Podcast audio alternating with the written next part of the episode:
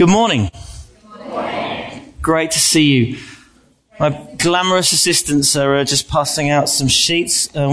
You'll need one for this morning.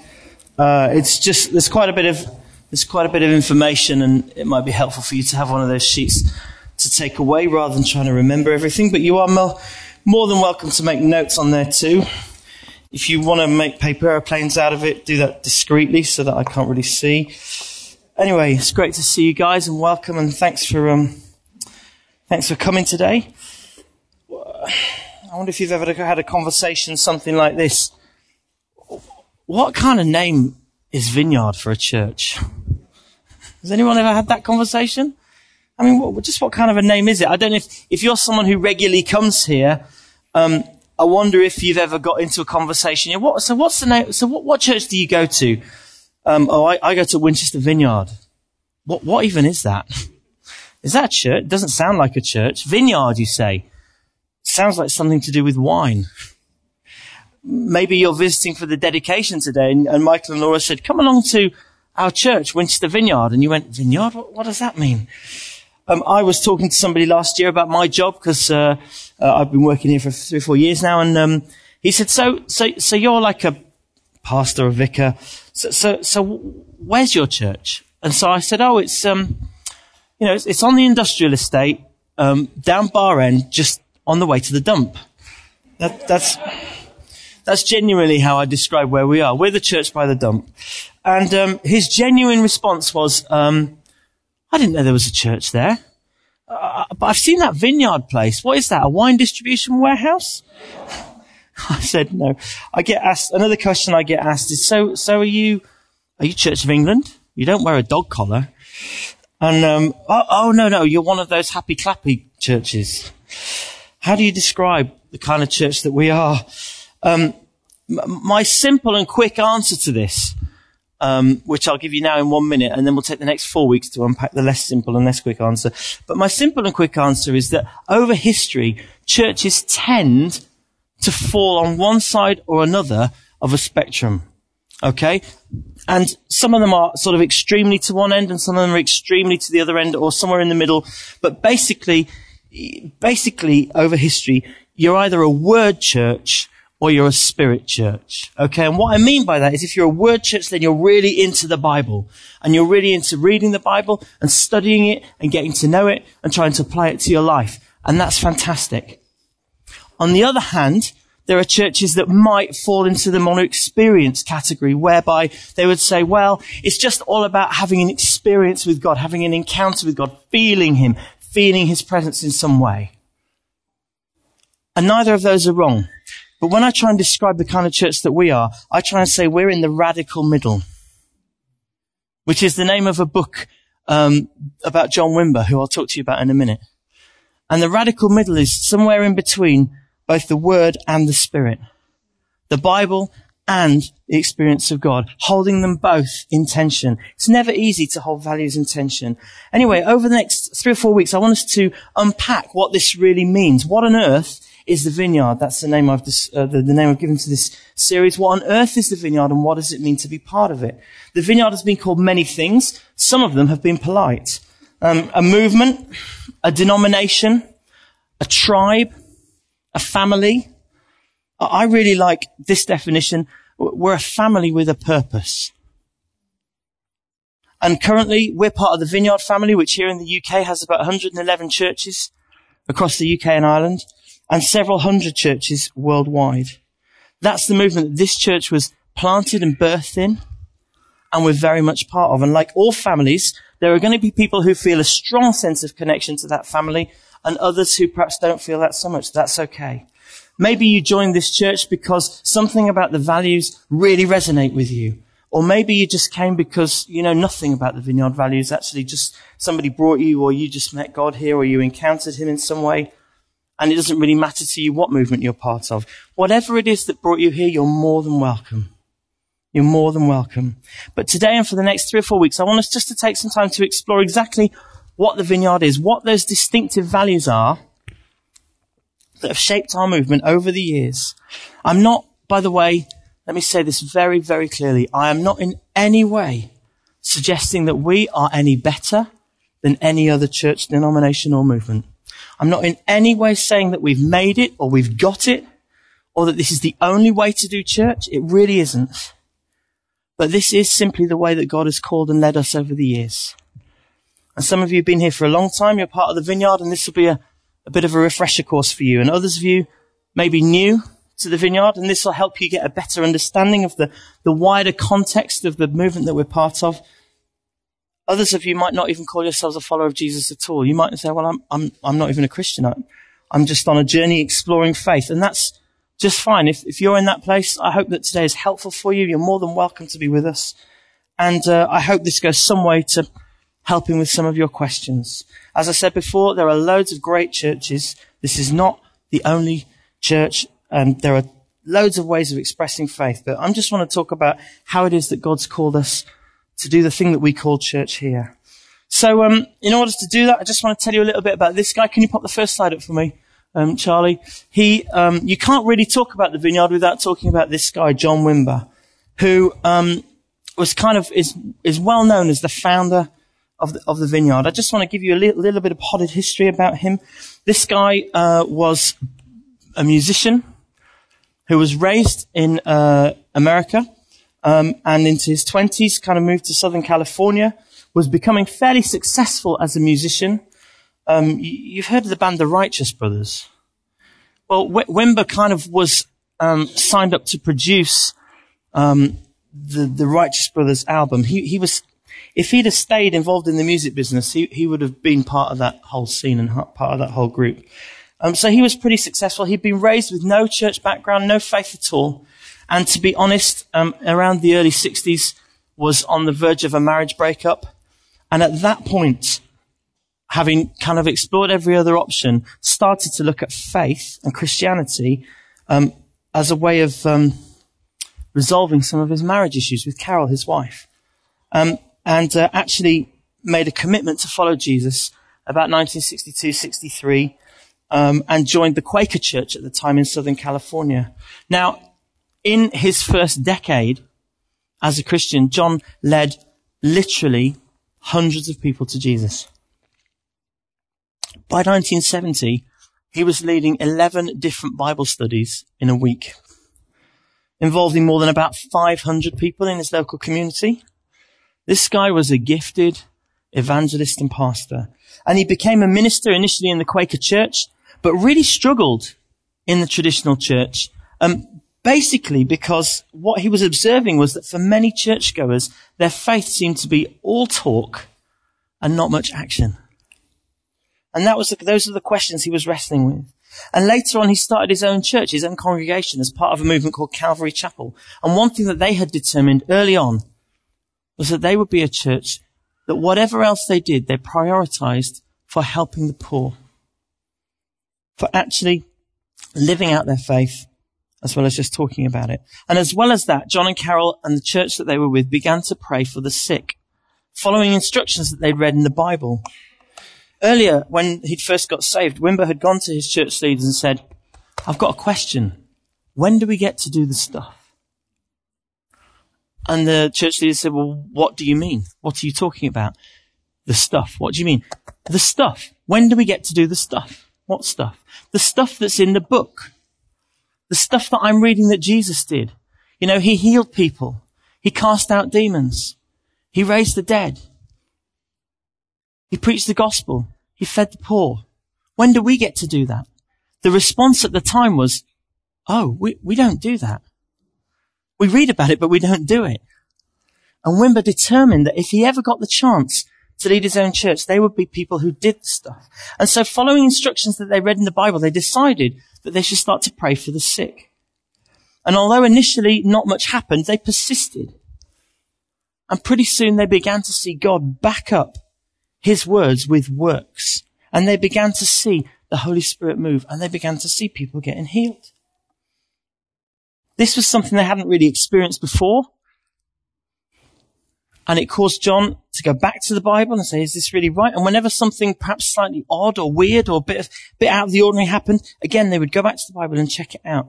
And this was a journey for their church that not everyone in their movement found easy. And eventually they were sort of encouraged to join a little splinter group away from Calvary Chapel, which had taken the name Vineyard. Just three or four little churches, handful of little churches in California, all with the similar aim to live out their faith in a simple and relevant way that was accessible to those who hadn't been to church before, to worship, to feed the poor, to pray for the sick, to encounter God's presence and power. And around 1981, this church became Anaheim Vineyard. And John became he was a natural leader. He was the obvious leader and became the leader of this fledgling little church movement, which has continued to grow to this day. One of the key distinctives was the importance of training others to be involved in ministry. You might have heard us say this before, the value that everyone gets to play. That it wasn't about Wimber on the stage and everybody coming to listen to him talk all the time. That it was about constantly giving away ministry. And so as a result of that, many, many churches were planted. Many leaders were raised up. Right across the USA, right across the world, to be honest. And even more than that, many, many leaders of existing churches were encouraged in renewal, in the gifts of the Holy Spirit. I mean, this was the case in the church I grew up in. I grew up in a Baptist church in the north of Leeds. I was a teenager in the 80s there. Wimber didn't come to our church, but he came to Sheffield down the road, and one of his teams came to our church. And as well as the intimate worship and this kind of Holy Spirit ministry that was literally new to us, as well as all that, which have become so much part of what we do here. I mean, you know, and some of you can remember this. This was pretty radical stuff back in the 80s. This was a big journey. In my church, it caused some people some real problems. You know, it caused many people to go back to the Bible and say, is this really God? Is this okay? Is this appropriate in church? Wimber said, I think I might have told you this story before recently, but I'm going to tell it again because it's a good story. So he tells this story about one time they had such a powerful encounter of the Holy Spirit. It was on Mother's Day in 1981. I'd love to show you the video, but it's too long. Maybe you can look it up online. And he says on Mother's Day, of all days, God shows up in church. Anyway, they have the really powerful stuff. It was brand new to him. It was pretty weird. And he went home and literally searched the scriptures all night. Anyway, he said it made quite a lot of people mad. And the next week I came to church and I walked up to the front door and some people were waiting to greet me and they were pretty cross. And they said, just how far is this thing going to go? And he said, luckily, he says, I had my Bible with me. And I went, it'll go as far as this book. And they seemed to be happy with that answer. And Wimber said, have you read this book? There's some crazy stuff in here. Anyway, listen, I don't have time to tell you all of his story, but on the bottom of your sheet, just on the back, I've put a little link, because if you have the time, it's really worth a listen or a watch of John Wimber's testimony. You can watch it online. It's on a Vimeo, or you can listen to it on a SoundCloud. It's about 1 hour, 20 minutes. It's called I'm a Fool for Christ. Whose Fool Are You? And if you haven't yet had the chance to have a listen to that, just, if you know, I'd encourage you to check that out. It's funny, it's engaging, and it tells different scenes from his life, from when he got saved, when he chose to follow Jesus, to planting the church, and then to moving in the gifts of the Spirit, and all of that stuff, and how God led them through all of this stuff. Anyway, in the 1980s, Wimber spoke at many conferences across the world, actually, and also in the UK, among other things. He was responsible for kind of kickstarting the growth of the movement that we now know as New Wine in the Anglican Church in the UK. He was heavily involved in getting that started, whilst at the same time planting vineyard churches here. I'm going to tell you the story of the vineyard in the UK a little bit next week, but New Wine in turn gave rise to a youth movement called Soul Survivor, which you may have heard of. And I just want you to watch a video of the leader of Soul Survivor, Mike Pilavachi, who's been doing this thing for about 20 years. And here he just talks about the impact that John Wimber and the Vineyard had on their ministry and all that they're doing. Why don't you watch that? I was exposed at that first conference to Vineyard values. And then at St Andrew's Chorley Wood, I joined the staff. The Wimbers would come regularly to our church. We met other Vineyard leaders from the States and then in other places. And And it for me, it felt like I'd come home. It wasn't like, oh, I'm hearing about this value of worship or ministry and I agree with it. It was like, oh my word, they've just explained who I am. And so, although I'm very much committed to the Anglican Church, what I often say is I'm a vineyard boy in Anglican clothes. And in fact, when I was going to plant Soul Survivor Watford, which is the church I still pastor now, 20 years ago, I went to John Mumford and I said, about could I join the vineyard? What did he think about that? And as we talked, he said, you know, Mike, I think you're meant to be serving in the Anglican Church. And why don't you have a go there? And if it all goes wrong, come and see me. And that's what I did.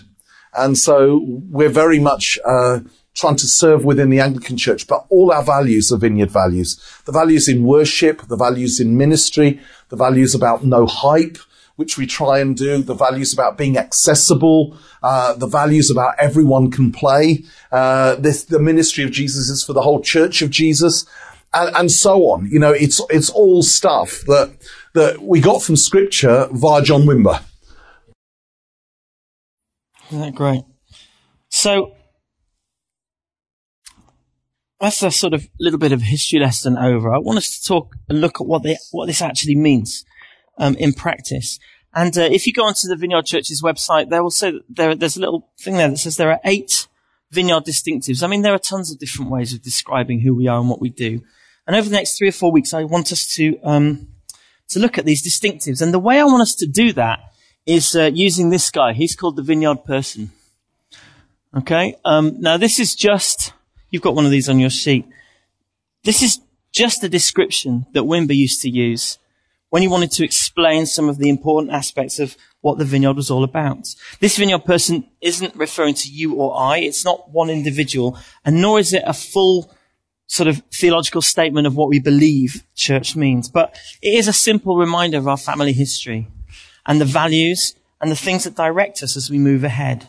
And so it just symbolizes something of what a local vineyard church is all about. Now, I want us to break these values up. And today I want to talk about the first 3, Jesus, the Bible, and the kingdom. Next week, we'll talk about worship and compassion, and then the church, and then church planting and training. Just a bit of a heads up while I think of it. Next week, as part of talking about compassion, Tim and Pippa are going to come and share a little bit about where Karis Kids is up to. And we're going to give you an opportunity to give towards Karis Kids project. So we normally around this time do a gift day for Karis Kids for their summer camp. For various reasons that isn't happening, but there is an opportunity to give, and they will explain all that next week. So I just want to give you a bit of a heads up that while we're talking about compassion next week, come prepared to give. Anyway, today I want to look at these first 3 distinctives, and you can lose that now. Thank you. And the rest of what I want to say is on your sheets. So the first distinctive of the vineyard is Jesus. Now, that might sound obvious, but it's very important that we say this, that if the church is a body, then according to Paul in the New Testament, Jesus is the head. He's the head of the body. And as Colossians 1:18 says, when it comes to the church, he organizes and holds it together like a head does a body. See, Jesus gives us our aim and our focus. And as a church community, he organizes us and holds us together. We want to be like him. He's our role model. Jesus is our role model for life and for ministry. It's the characteristics we see in Jesus, his love, his mercy, his grace, his truth, purity, his power, his integrity, all of that we're looking to see expressed in our own lives through the power of the Holy Spirit. We aim that Jesus' love and his character will shine through all that we do. And so you can't really talk about anything to do with church life without starting at the place of Jesus. And we're all about Jesus. And you know that. We've just spent the last 3 weeks looking at Jesus and who specifically he claimed he was and how he fits into the whole story of the Bible. There are just 2 key verses, and you'll read them referenced in the head part there. And they refer to 2 key practices that Jesus instructed his church in. And the first one is in, the references aren't there, but I've put them just on the sheet for you. Matthew 28:19, go and make disciples of all nations. So with Jesus at the head of the body, which is the church, his instruction is go and make disciples. And the other verse there is from Ephesians 4, which is all about equipping the saints for the work of ministry, for the building up of the body. We're going to cover both of those things later on in this series. But it's important that they're there for now and that we reference them, because this is the instruction that Jesus gave to his church, that we go and make disciples and that we equip the saints for work of ministry, that we let everybody get a chance to play. And so more about that later in the series. I don't want to dwell too much on Jesus or the Bible. I want to kind of focus on the third thing, the kingdom. But it's important that we know that it's there, that our first distinctive as a Vineyard church is Jesus. And the second one is the Bible. We are a church that is founded on the Word of God. We are evangelicals. That's a word that we use because it means that we believe that this book, the Bible, is inspired by the Holy Spirit.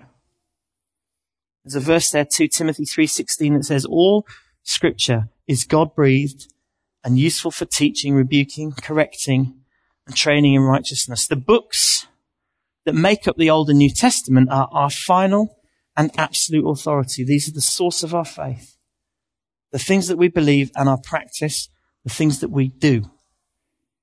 Anything that we do or believe that we can't find in here, we shouldn't be doing or believing, basically. Okay, how we work that. And so we aim to teach the Bible in ways which are practical and inspiring. We aim to actually live this thing out. Now, that's not always easy. It's not always easy to understand, because the Bible was written in a completely different time, in a completely different place, a different cultural context. And that sometimes takes a little bit of deciphering and working out. But the principles in this book are there to help us live God's way. And we aim to not just hear God's word, we aim to do it. We aim to obey it, to be doers of the word who are being transformed to be like Jesus. You know, some Christians pride themselves in knowing the Bible, in knowing it and understanding it, in knowing it from cover to cover, studying it in great depth and learning many verses off by heart. And that's a wonderful thing, but it ain't much use if you don't apply it to your life. Frankly, when it doesn't seem to make much difference to the way that those people live, I just really question the value of that. You know, this book has stuff to say about relationships, about morals, about family and finance, about career. And as it says down the bottom, I've put this quote on, it isn't enough to be biblically literate. We want to be biblically obedient too. And so the Vineyard person, who we are, stands on a foundation stone of the Bible. Stands on a foundation stone of the Bible, the Word of God. There's no getting around that. That's just how it is. But how we see it, and the next part is that you can sort of think of it as it's also part of our foundation, and that's the kingdom of God. And in this analogy, maybe you could see it a little bit like a lens. And that's just what I want to spend the rest of this morning talking about, that third distinctive, which is the kingdom of God. Now, in this analogy, like I said, this is like a lens through which we interpret the Bible. It's a theological framework. It's an understanding which is foundational to who we are. You see, right at the start of Jesus' ministry, and I've reproduced it for you there on the back of the sheet, Matthew 4:17. It's one of the first things that Jesus is recorded as saying is, repent, because the kingdom of heaven, or the kingdom of God, has come near. This was Jesus' declaration. The kingdom of God is near. What does that mean? Well, kingdom implies an exercise of kingly rule or reign. So the kingdom of God is the place where the dynamic reign or rule of God is happening. It describes a situation where God is 100% in charge, where his purposes come about, and where his people live in obedience and peace. And because of that, they experience life to the full. Now, to understand this does require a little bit of a shift of worldview. We've talked about that in previous weeks. But this description, that the dynamic rule or reign of God where everyone lives in peace and harmony, that's a description of heaven.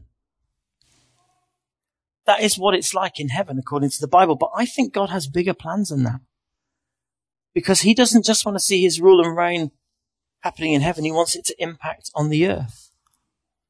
And in the Old Testament, we see just glimpses, just for a few fleeting moments, where this kingly rule and reign, this kingdom of God, starts to be manifest and it starts to come about. One of the places we see it is in the Garden of Eden, before the fall of Adam and Eve. All was well. God and humans are living and working in peace and harmony.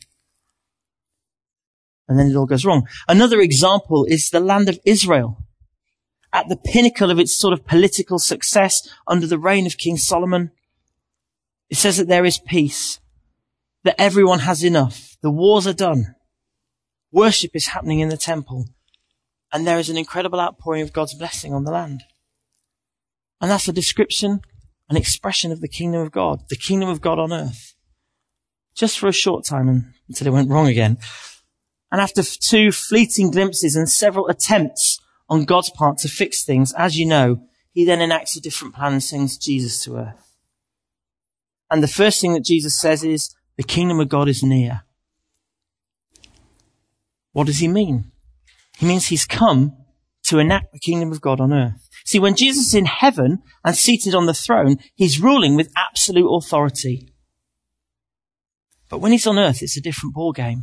Because as soon as he starts to declare God's rule and reign, he starts to come into conflict with the forces of evil. And Jesus didn't declare, he didn't just declare that the kingdom of God was near, he actually enacted it out. The next verse that I've reproduced for you on the sheet is Matthew 4:23.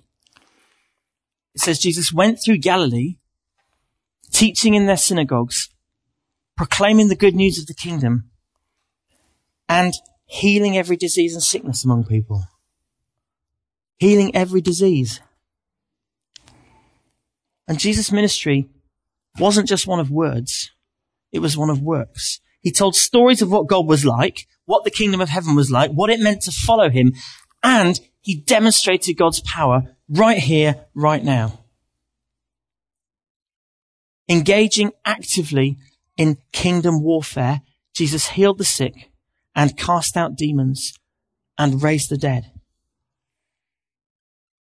These were all signs of the kingdom. And they caused the many who witnessed them to actively choose to follow Jesus and bring about his kingdom purposes in their lives. And we see transformation and we see change. And as we follow Jesus, we are also called to enact the kingdom of God in our lives, both in our words and in our actions. And to do it in practical ways that make a difference.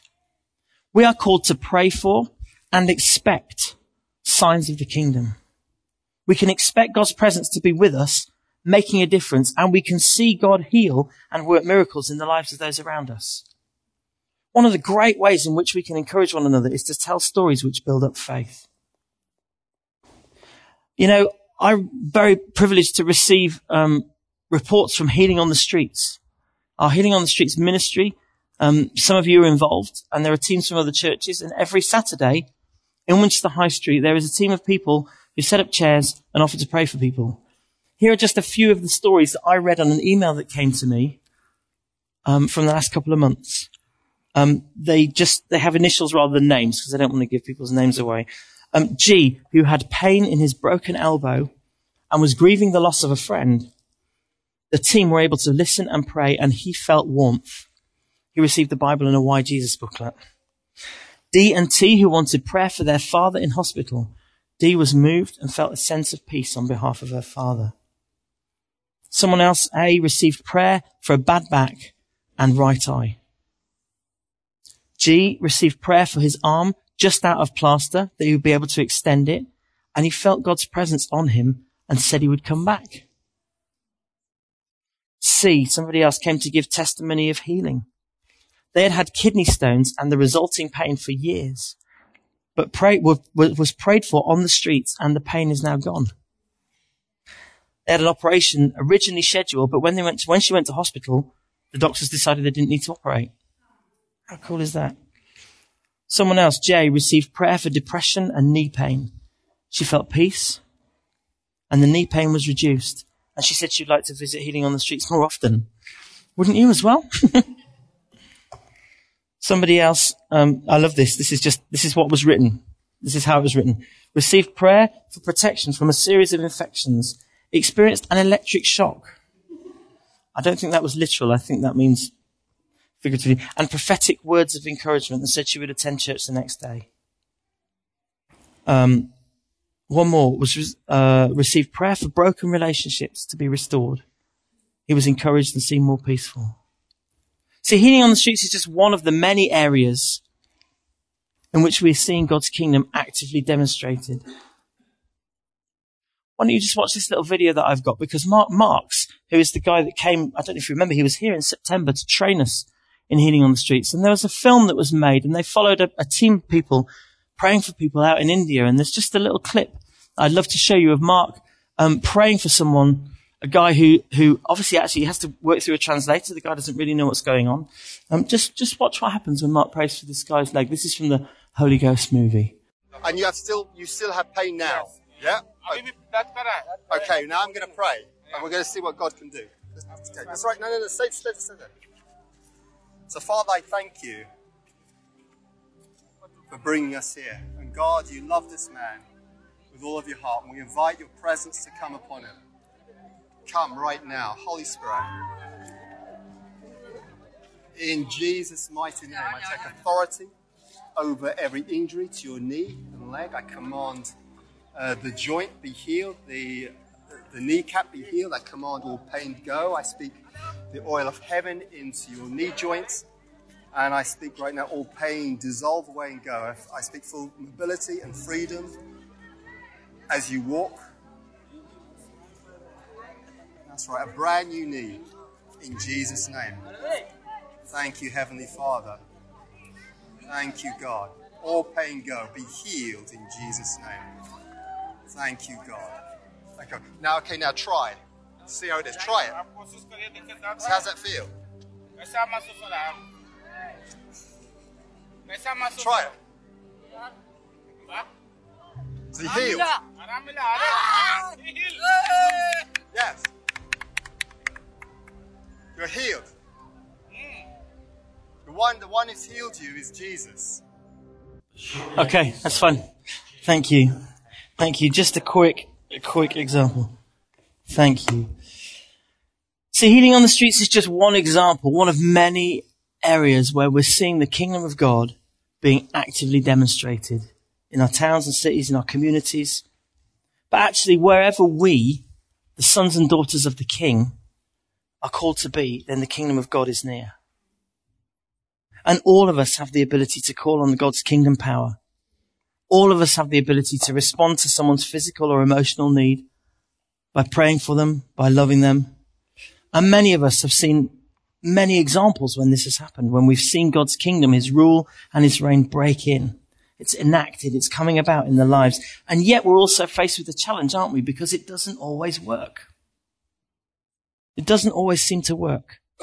Even though when Jesus prayed for people, okay, sometimes as we read, it took him a couple of attempts, but everyone he touched seemed to get healed. Although significantly, he didn't try and heal everybody who was sick.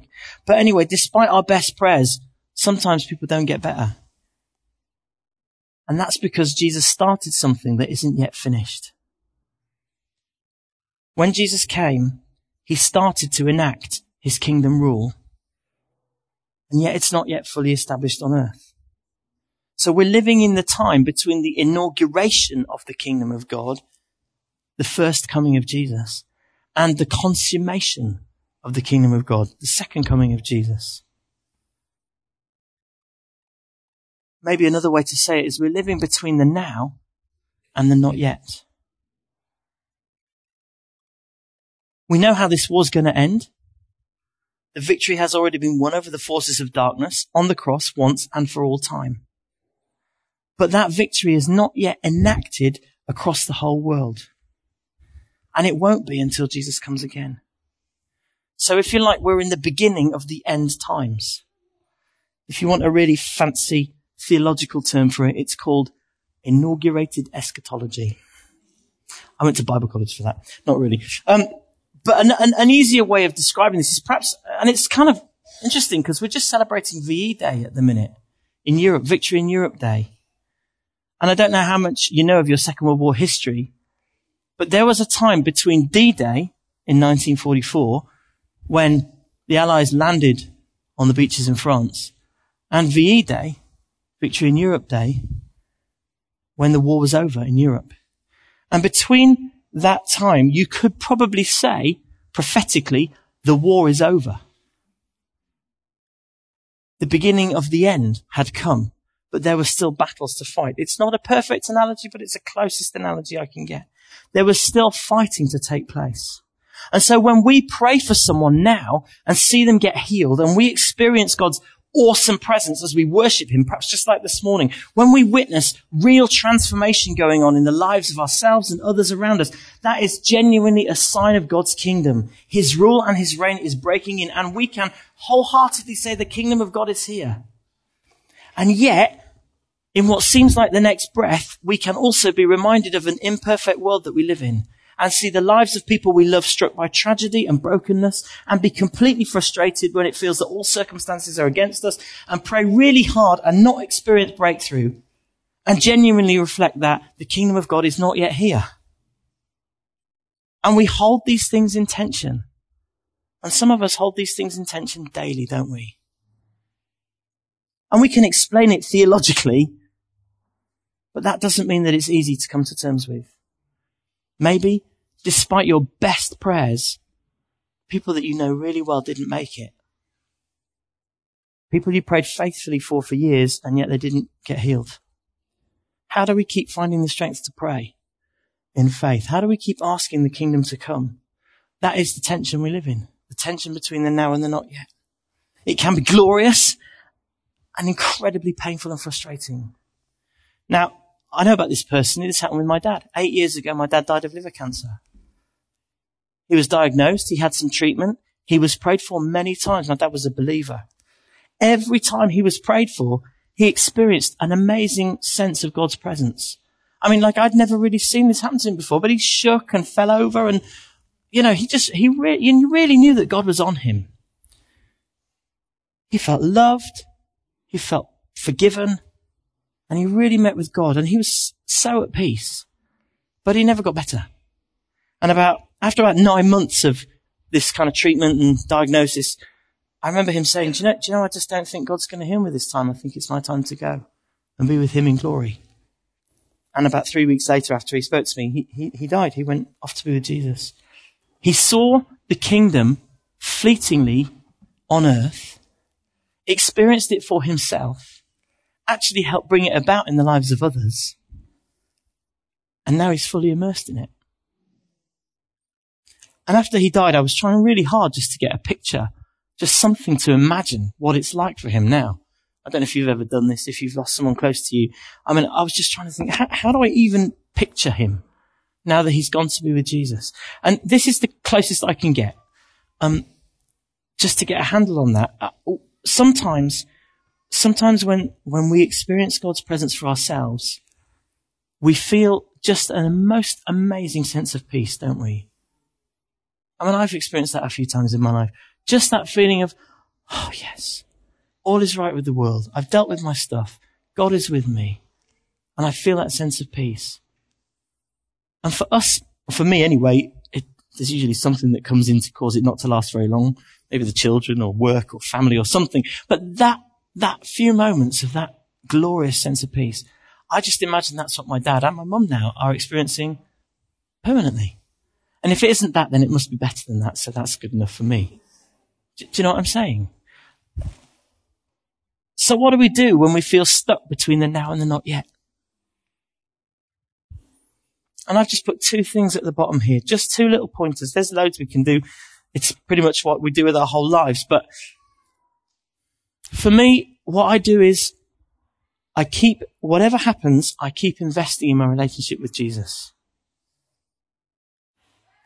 And one verse that encourages me in that is just Psalm 46, where it says, "Be still and know that I am God." When things aren't going well, I know that probably the best bet for me is to be real with God about how I feel, because he can take that. He really can take that. To make the space to hang out with him and to deal with my stuff. Because even if he doesn't reveal his plans to me, he still wants to be with me. I mean, I can't always tell my kids what's going to happen in their lives and my plans for them. I can't always give them a strategy, and what they really, really, really, really want, I can't give them, and I can't really explain that. You parents know what I'm talking about. And yet I still love to be with them. It's the time with them that I treasure most. And I'm sure that's right for us and God. And the second thing is to persist in prayer. Just being joyful in hope, as Romans encourages us, being patient in affliction and faithful in prayer. Because the more we ask, the more he'll answer. There are some things you just have to put a, "I don't really get that" sticker on them. You just have to say, "I don't understand it. I'm just going to trust it. I'm just going to trust that to God. But I know that the more I ask, the more he'll answer." And to remember that we're in a war situation. We're in the midst of a war. One of our greatest war prime ministers, Winston Churchill, said this: "Never, ever, ever, ever, ever give up." Well, if you can't relate to Winston Churchill, try Bear Grylls, who I've written on the sheet here, who says, "Run if you have to, walk if you have to, crawl if you have to, but never give up." I just want to finish with a little story. You see, right back in the early 80s, when John Wimber was first coming over to the UK, not to start Vineyard churches here, that didn't happen till later, but when he was just coming here at the invitation of local Anglican churches, there were two key churches that invited him over. One was Chorley Wood, that Mike Pilavachi worked at, that he already mentioned, and the other was up in York, and a guy led that called David Watson. David Watson was a vicar up in York at the church next to York Minster, and he was one of the Anglican vicars who was paramount in bringing about revival and renewal in the Anglican church. Okay, David Watson was one of the first people within the Anglican movement, not the first, but among the first, to really kind of pray for the Holy Spirit to come and to just really explore some of this kingdom stuff. So he invites Wimber over. Wimber gets to know them, comes to their church, teaches them all load of stuff. A relationship starts. And pretty soon after that, David Watson gets sick, and really properly sick with bowel cancer. And it wasn't looking good for him. And Wimber and his team came over on at least two occasions I've read about. One time specifically flew over from the States, from the other side of the States, just to come and pray for David Watson, because they were just exploring this healing thing, and they were really fervent. They'd seen people get healed, and they were praying and they were praying and they were praying. And David didn't get healed of cancer. And Wimber was on the point of giving up and saying, "Well, if God doesn't heal you, then this thing can't work. And so therefore we won't bother anymore."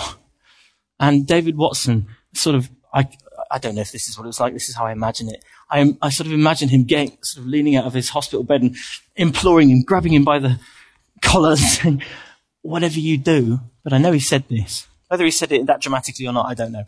But what he said was, "Don't give up praying for the sick. Just don't give up praying for the sick.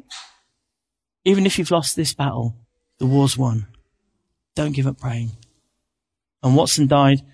And Wimber went on to pray for the sick, many, many, many, and see an amazing ministry of healing. And then Wimber himself died later on. The war isn't without casualties, but we're on the winning side. Why don't you stand together? I don't know exactly what God wants to do, but I have a sense that he wants to come and move in power. And so we're just going to invite him, and then we're going to wait for a minute. So Holy Spirit, come. Bring your kingdom here. In the name of Jesus we pray. In the name of Jesus we pray. Send your Spirit here, Lord. We welcome you. We welcome you, Holy Spirit. We welcome your presence. When I was praying and finishing off this talk, I just had a sense that the Lord wanted to heal some people today. One of the things that I felt like God wanted to do was to just highlight people who had sore backs. I'm talking about a lower back. Maybe you're here and you're in pain because of back issues or back problems. And if that's you, we would love to pray for you this morning. I believe that God wants to extend healing. I think there's some other things as well, though. So if you have a sense, if you feel like God is giving you a word or some specific thing that he's asked you to share with us, then just shout that out from where you are. Believe that God's here to heal. Welcome your presence, Holy Spirit. We're not in a rush. Right elbow. Somebody's suggesting that God might be wanting to heal. The nerves in your right elbow. Come on, let's have some more. Thank you. So that's sinuses. And a pain in the left knee. Problems with an eye. I think it's the right eye. Picture of an ear. Thank you. Okay. Any more? Nigel mentioned bowel cancer, and that's just what keeps ringing in my ears. So if either that's something that you have or you know somebody who does. Probably not one you want to own to, but God wants to heal you. I think there's a guy here with testicular cancer as well. Okay, so let's do a reality check. If that's you, and if one of those conditions describes something that's going on with you at the minute, we would love you to respond. We've got plenty of space. We don't want to make you embarrassed or anything, but if you were to come to the front, we would love to pray with you. So if that's you, if any of those things apply to you, why don't you just come stand in this space at the front? Thank you, guys. Just come right forward. That's it. And can I also have some church people come? Anybody who's equipped to pray, who's been trained to pray, anyone's in a small group, step forward a bit, guys. Step forward, make some more space.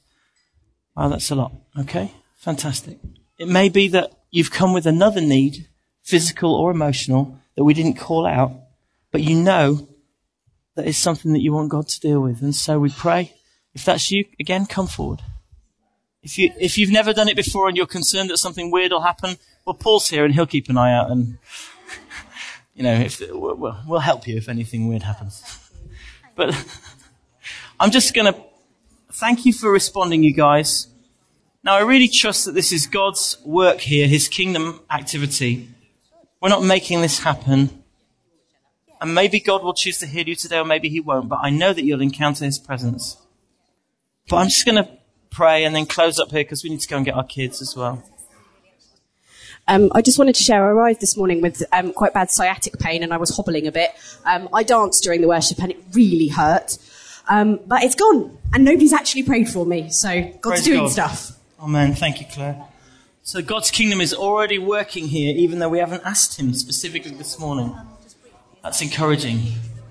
That's wonderful. Now, is anybody still waiting for someone to pray with them? If you are, put your hand up. Thank you. Keep your hand up. Keep your hand up. Thank you. Awesome. Many of you will know Andy, who you can't see at the moment. He's just down here in his wheelchair, but he wanted to share too this morning. Hi, yeah. Many of you will have seen me around in my wheelchair. I'm a living example of this now and not yet. You know, I've got the kingdom of God in me. God lives in me. But yet, my body is still very broken. But I will praise God. Nevertheless, because he is worthy of praise. He is worthy of all praise. Thank you, Andy. Why don't some of you guys gather around Andy if he's up for it and just pray for him now. Holy Spirit, thank you for the work that you're doing here and now. Thank you for your kingdom, which is very present and being enacted in this place here and now. Thank you for healing power. Thank you for testimonies of kingdom healing. Thank you for strength to keep praying when we're living in the tension of the now and the not yet. Thank you for your ministry that's going on here and now. We bless you. We bless those who are being prayed for. We bless those who are praying. In Jesus' name, amen.